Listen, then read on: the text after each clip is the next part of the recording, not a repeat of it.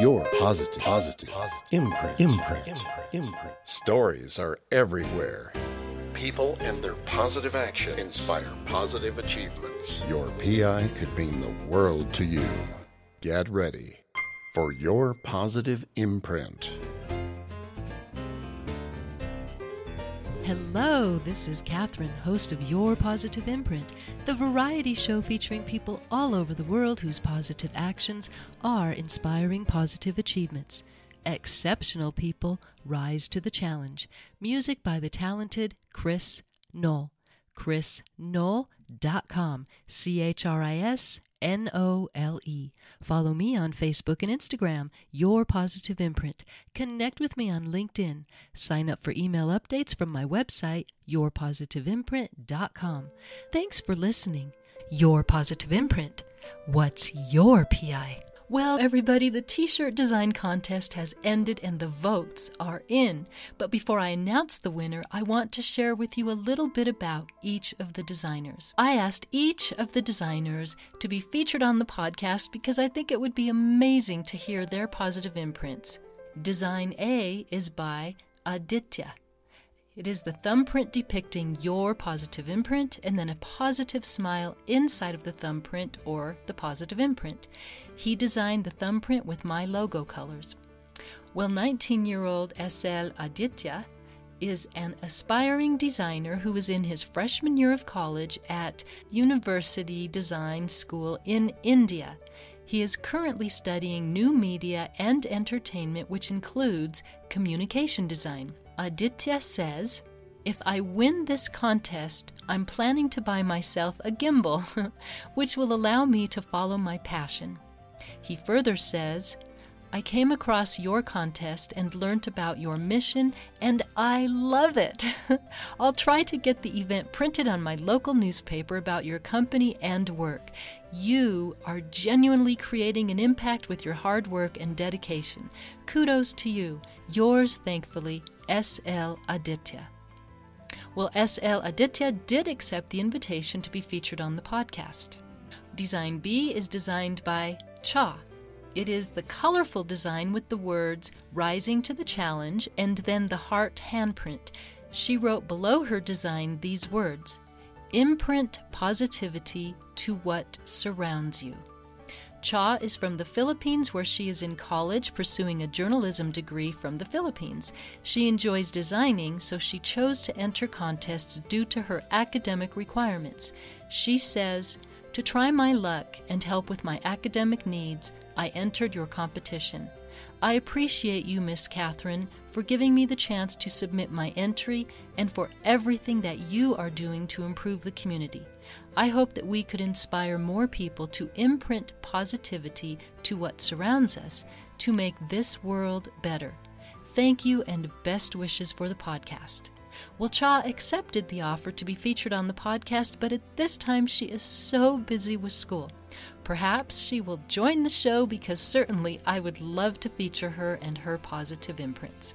Design C opted to remain anonymous. Design D is by designer Deval. His design shows a figure listening to a podcast and receiving information that is important. The words read Keep calm and listen to Your Positive Imprint podcast. This designer designed the back of the shirt, which was not a requirement, and it read Rise to the Challenge, all as one. The colors are in my blue logo color. 22 year old Deval Anand is a medical student in India who has a keen interest in art and creativity. During his free time, he paints, draws sketches, listens to music, and he says, Recently I started listening to your podcast and I like your stuff, all of it. I mean, it's all awesome, full of positive vibes. I will share my feedback once I'm done listening to all of it. Thank you so much for giving me this opportunity to show you my creativity. Deval has accepted the invitation to be featured on the podcast, but right now he is extremely busy with his medical school studies and exams, which are happening right now, but hopefully soon. And you can learn more about Deval at his Instagram page at my underscore arts, A R T Z underscore palace, P A L A C E. Design E is by designer Yako. This design depicts the urgency to fight climate change as a world and not as individuals alone. Individuals cannot do it alone. Yako uses the red in the earth and the words rise to the challenge to depict that we are in a red alert and it is urgent to rise to the challenge now. Yako is a concept designer and graphic designer in Finland. He actively participates in various design projects around the world. He has been honored with his work and has won numerous contests for his graphic artwork. He says, Closest to my heart is poster art, and especially solidarity and humanity subjects in them. His work is a visual depicting societal worldwide issues. He declined to be featured on the show right now because he prefers his artwork to be in the forefront. Maybe someday he will be ready to share his positive imprints on the show because Yako is amazing. You can view his portfolio at www.aadra.fi.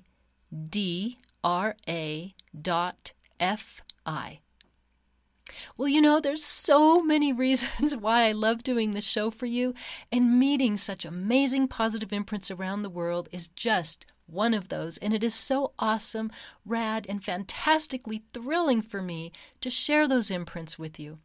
Thank you to all of the designers for joining this contest with your positive imprint designs. I will be in touch with each of you soon. And a big, huge thank you to you for taking the time to vote. I appreciate the notes that you sent as well. And you, as a listener, thank you so much for your support. Well, the winning design will be announced following my guest today, your positive imprint. What's your PI? Sergio Troncoso is the son of Mexican immigrants. His parents came to USA in the 1950s and raised their children in El Paso, Texas. Sergio was an excellent student and found satisfaction when writing for the high school newspaper. Later, he would attend Harvard and Yale universities, where his writing became more prominent in some of society's most popular publications. Sergio writes philosophically as he questions the basis of morality both in his fiction and nonfiction compositions. Often feeling condemned in academic circles and overlooked by those in society who turn away from moral questions and differing perspectives, Sergio asks the unpopular questions that modern society today and continues until maybe recently has ignored. He weaves societal issues into his stories with his characters experiencing a wretched hell, a hell that you and I hope to never endure, but you know, truly reality for some citizens of our world. Well, there are pressing issues within our communities worldwide that need to be addressed. Sergio writes with the hope that the reader will become involved with the characters, and when the story ends, that the reader will continue to ponder the issues, different perspectives, and question what is the basis of reality within our own communities. So I welcome Sergio Troncoso. Welcome to my show, Your Positive Imprint. I am so excited to have you here. I've loved your books. Love you. Welcome. Thank you so much, Catherine, for inviting me to your program. I love chatting with you right before the program, and I'm eager to talk about my work or my new novel, Nobody's Pilgrims. And uh, I wish I could be there. Oh, absolutely. Doing in person is always so much fun, but it's great to see you here on screen. You sound great and you look great. You look like you've been writing these awesome books and now ready to talk about them. But there's so much more to you than than writing, and that's really what makes your writing what it is. Well, I mean, I you know, I as I as you mentioned, I grew up in El Paso, and and probably the the most important thing to know is is that sort of leap from from the border to the Ivy League that is really in many ways explains my life, and I've been trying to make sense of it for for you know for for decades really. Uh, but you know, I grew up really poor uh, in Ysleta, which is a little shanty town, or it was a shanty town. It's it's a working class neighborhood now in El Paso. And I was a, a chubby kid who loved books. I loved to read. I love S.E. Hinton. You know, that was then. This is now. The Outsiders, and and that sort of propelled me to places like Harvard and Yale. Wow. Oh my gosh. So the the outsiders. Let let's talk about that for a second because you brought up a book that was actually for our era, it was such an important book because it brought out the societal issues that we were growing up with at that time. Of course, right. things have changed since then. Yeah, but but The Outsiders was definitely one of those books that that I think that one and Are You There God? It's Me Margaret not, and they're totally oh. different, of course. But for our era, that's those are the two books that a lot of us kids turn to for societal issues and how to talk about them and right. you know not ignoring right. today i think society ignores and back then we were handed those books we we read those books in schools right they certainly weren't banned in no, fact, they, they were, were, not banned. they were promoted, and and then for me, The Outsiders was one of those early books that really connected with me because it reflected in part the community I lived in. I mean, there it was set in, of course, in Oklahoma, uh, but they were and there were poor kids involved in gangs, and I was growing up in Ysleta, in a you know in a shanty town, uh, working class or basically below working class neighborhood, in which uh, there were gangs in their neighborhood. I identified a lot with Pony Boy and that kid who sort of loves uh, books and loves words, but doesn't really quite fit in the neighborhood that, that you grew up in. And so for me, that that's what what appealed to me about the outsiders. Mm-hmm. That many of these poor kids and kids I knew in my neighborhood, cholos, you know, tough kids, they were good kids. They had hearts of gold. They would defend you in a way that that you know a fancy kid who was more well-to-do wouldn't. And and and it was because they had tough family lives, and people didn't really look at them.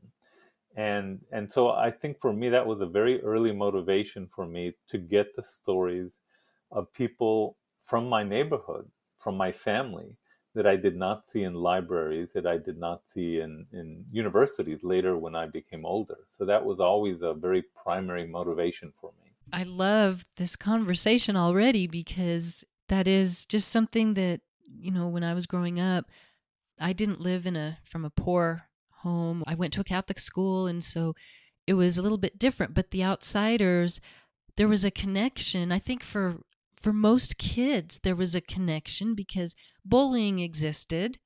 No matter where you were, bullying existed. Right. But also, it it connected because we talked about things. We talked about what would happen, what could happen, and and then are you there, God? It's me, Margaret. Of course, more for females. It was a point for discussion, and it allowed for discussion, which I think is important. And I think that is something in your own writing. You're bringing up issues that have been ignored for so long uh, in the classroom, in families, until of recent years, still ignored. They may be talked about, but they're ignored in the sense of what do we do, or in the sense of the different, the differing perspectives of what we're seeing and how it's happening. So I do want to talk about that, but I, I would like first to continue hearing the story about you growing up because that is what formed your writing and whom yeah. you are today especially getting into the ivy league. I mean how do you hmm. how could yeah. I'm still trying to figure it out. Maybe I, they maybe they made a mistake. That which is what i thought for the first year. But i think a couple of things were very important when I was a kid that made a difference. The first thing, both my parents were from Juarez, from Mexico, and they had these in- incredible values of hard work. You work until you drop. You do it again the next day, and you do it again the next day. And that is what you do. And, and what it meant re- literally was I would come home from school in grade school, 3.30, and then I would have to go do construction work for two or three hours. And then only after that would I get to do my homework. And my parents were on me. Saturdays and Sundays was no different. It was no, I'm going to go to the mall and relax. Uh, and during the summer, it was, you're going to work. You're going to work every summer. And all of this, in many ways, I think about Nietzsche later in, in once I was at Yale, you know, what he said, what doesn't kill me makes me stronger. Uh-huh. And, and my father and my mother were like that. They were very much disciplinarians. They believed in hard work, and my mother was very Catholic. But that that value of hard work, I eventually learned to translate it into mental work, into pushing myself uh, to reading extra books, reading in the summer, doing things that my high school colleagues were not doing because for me, it was, as my mother would say, there is no tired in my house. You are not allowed to get tired. And I was a good writer. I was writing for the school newspaper, and I had won some state awards. And and I think those early days, when I was in Ysleta and very poor, I think the biggest influences were probably my Mexican grandmother from my mother's side, who was as tough as nails, older lady who told these violent, exciting stories about the Mexican Revolution as a teenager. And, and I loved hearing her stories because, of course, part of it was they were unfiltered. And I, as a kid, said, "Oh, tell me more violent stories and exciting stories about when you, you know, Pancho Villa would come into town and and take over the banks and take over the stores and and she was there. She had two uncles who who died fighting for Villa, and and she would talk about how Villa's men would would take people and conscript them. You know, if, if they were able-bodied men, you were going to fight, and if you didn't fight, you were executed right there. It was sort of like Call of Duty Mexican style from this grandmother who had no social filters, and she would be telling these oral stories for hours on Saturday nights under the desert stars, and 10, 12 people would come down from her tenement in downtown El Paso and hear her stories. And so she was a great oral storyteller. And I learned a lot about storytelling from from just listening to her. And uh, I think the other early influence in high school was my paternal grandfather, who was a very well-known Mexican journalist. His name is, if you go to Google and type his name in, you'll find a big boulevard named after him in Juarez. His name was Santiago Troncoso, and he was editor and publisher of El Dia, the first daily newspaper in Juarez. And so he was this sort of rabble rousing Mexican journalist who was thrown in jail like 28 times for, for writing anti corruption articles. And um, I didn't know him that well. I didn't know him as well as my, my maternal grandmother, but I knew him pretty well. And, and when I told him I wanted to be a writer, in high school, he said, Don't be a writer because if you tell the truth, people will hate you forever. Um, you know, which is in a way true, but I didn't really listen to him. And so I think that that's kind of what propelled me to the Ivy League. And I didn't know what the Ivy League was, by the way. I didn't know what, I'd never been to the state of Massachusetts. My high school counselors told me apply to Harvard, apply to Stanford, apply to Princeton, Yale because uh, you'll you know you you have a good chance. Your grades are very good, and I was very good at math and still am, and I was a good writer. And so I think for all of these reasons they they took me. But when I arrived, I had no clue what I was getting myself into.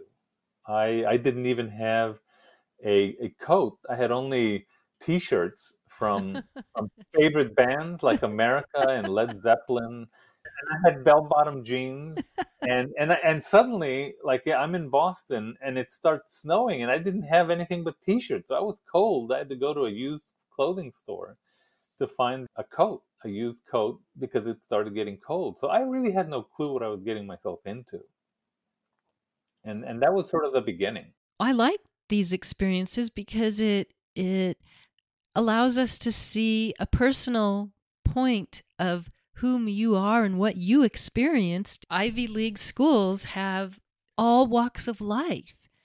I really didn't know that the quality that I needed to have. Um, it's also just feeling alone. I was the only Mexican in my dorm. People suddenly thought I was, uh, you know, had an accent. And of course, in El Paso, where it's 80% Mexican, I was always a majority. And and suddenly now in in Cambridge, I'm the minority. And so as I, I describe it in essays, I was suddenly brown against a white background and and I had never experienced that. And so a lot of it was just acculturation and not giving up and and feeling very lonely and very out of place. But I, I remember calling my Mexican grandmother, this great grandmother, freshman year, fall semester. I said, you know, what am I doing over here? I should go back to El Paso. Nobody knows anything about Mexicans or Mexico, and I'm not even sure I should be here. And she told me, you know, she said, Sergio, don't come back with your tail between your legs.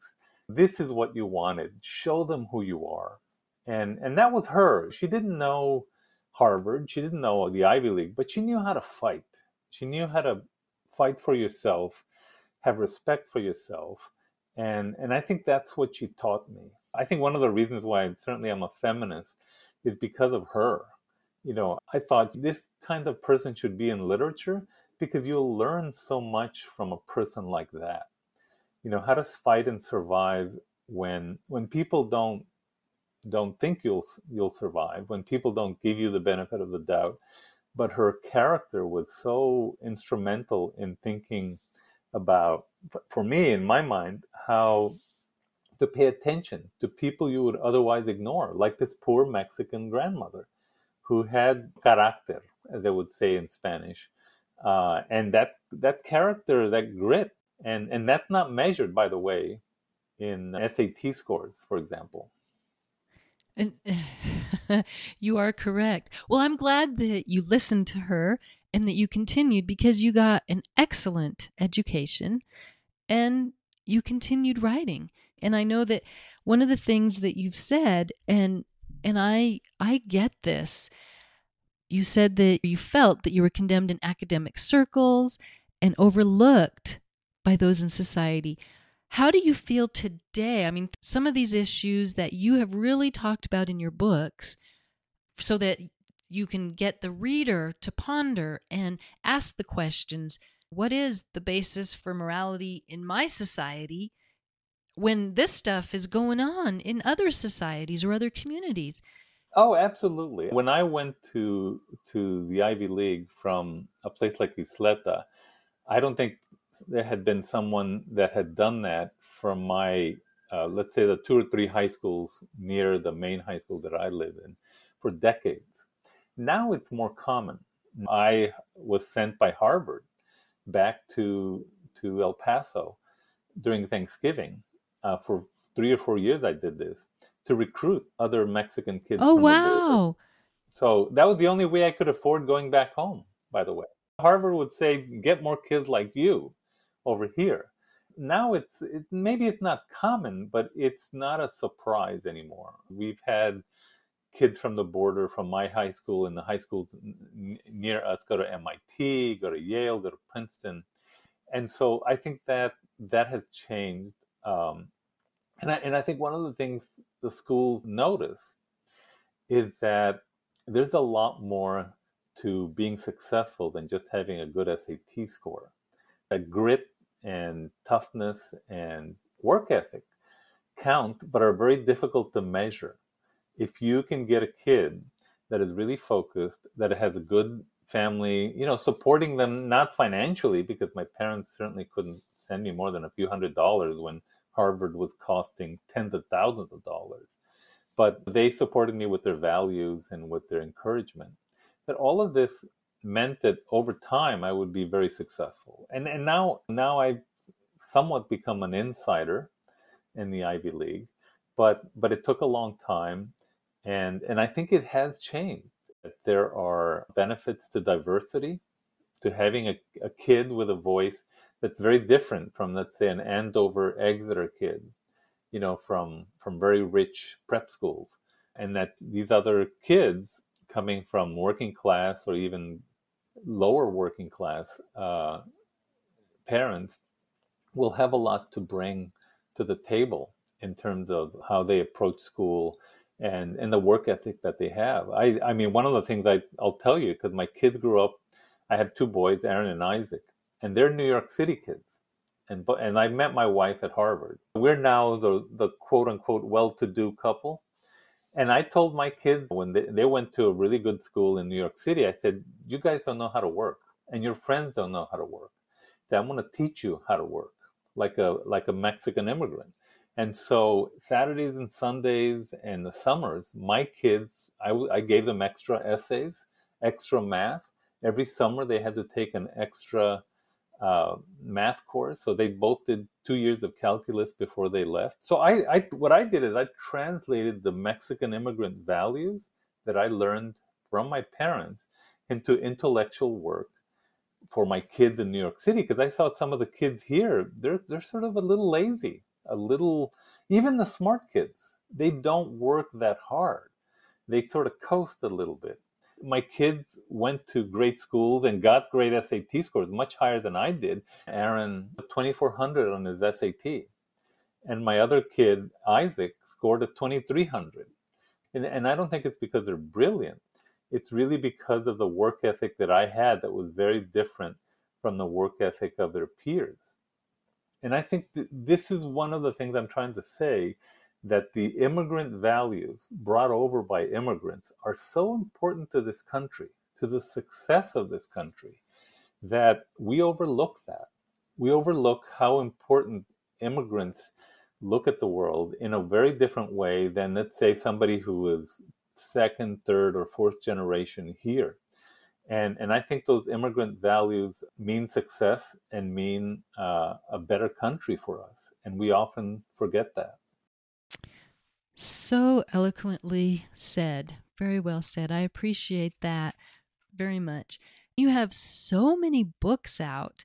I haven't been able to get to all of the books, but I have gotten to some of them. And of course, your most recent book, Nobody's Pilgrims, which is truly, that is a masterpiece. But you said something, and I, I I'm not going to do any any spoilers, so don't worry about that because there's some things. But one of the things that you said that I mentioned, or that's about you, that I mentioned in the introduction, is that there's a lot of issues still I mean, it's getting better, but there's still a lot of issues that are ignored by society. And most of us are never going to experience the hell that your characters experience. And what you're trying to get across is that this isn't just a book to entertain, it's a book to let the reader know this truly is the reality of somebody's hell in our world. You want something to remain with the reader so that change can be implemented. So, talk about how you do that in your writing and how you weave it. Well, so, you know, so nobody, I'll focus on Nobody's Pilgrim since that's my latest novel. Next week, Sergio Troncoso shares more about his books and the issues he wants readers to come face to face with through his characters so that you, the reader, have a better understanding of societal issues that need to be addressed. Well, right now, I'm going to announce the winner of your Positive Imprint t shirt design contest. Again, there were five top designs that you voted on. And thank you again to everybody around the world who participated in the contest as voters. And of course, again, a huge thank you to the designers who entered their work. The winning design will be displayed in my shop at yourpositiveimprint.com. I think this is just so exciting. I'll let you know when the shirt is up there in the Your Positive Imprint shop. Okay, so now the winner. The winner of the t shirt design contest is Design A SL Aditya. Congratulations to all of you, and thank you again for entering. Again, I'll be in touch with each of you soon. Don't forget, next week, continuing with Sergio Troncoso, your positive imprint. What's your PI?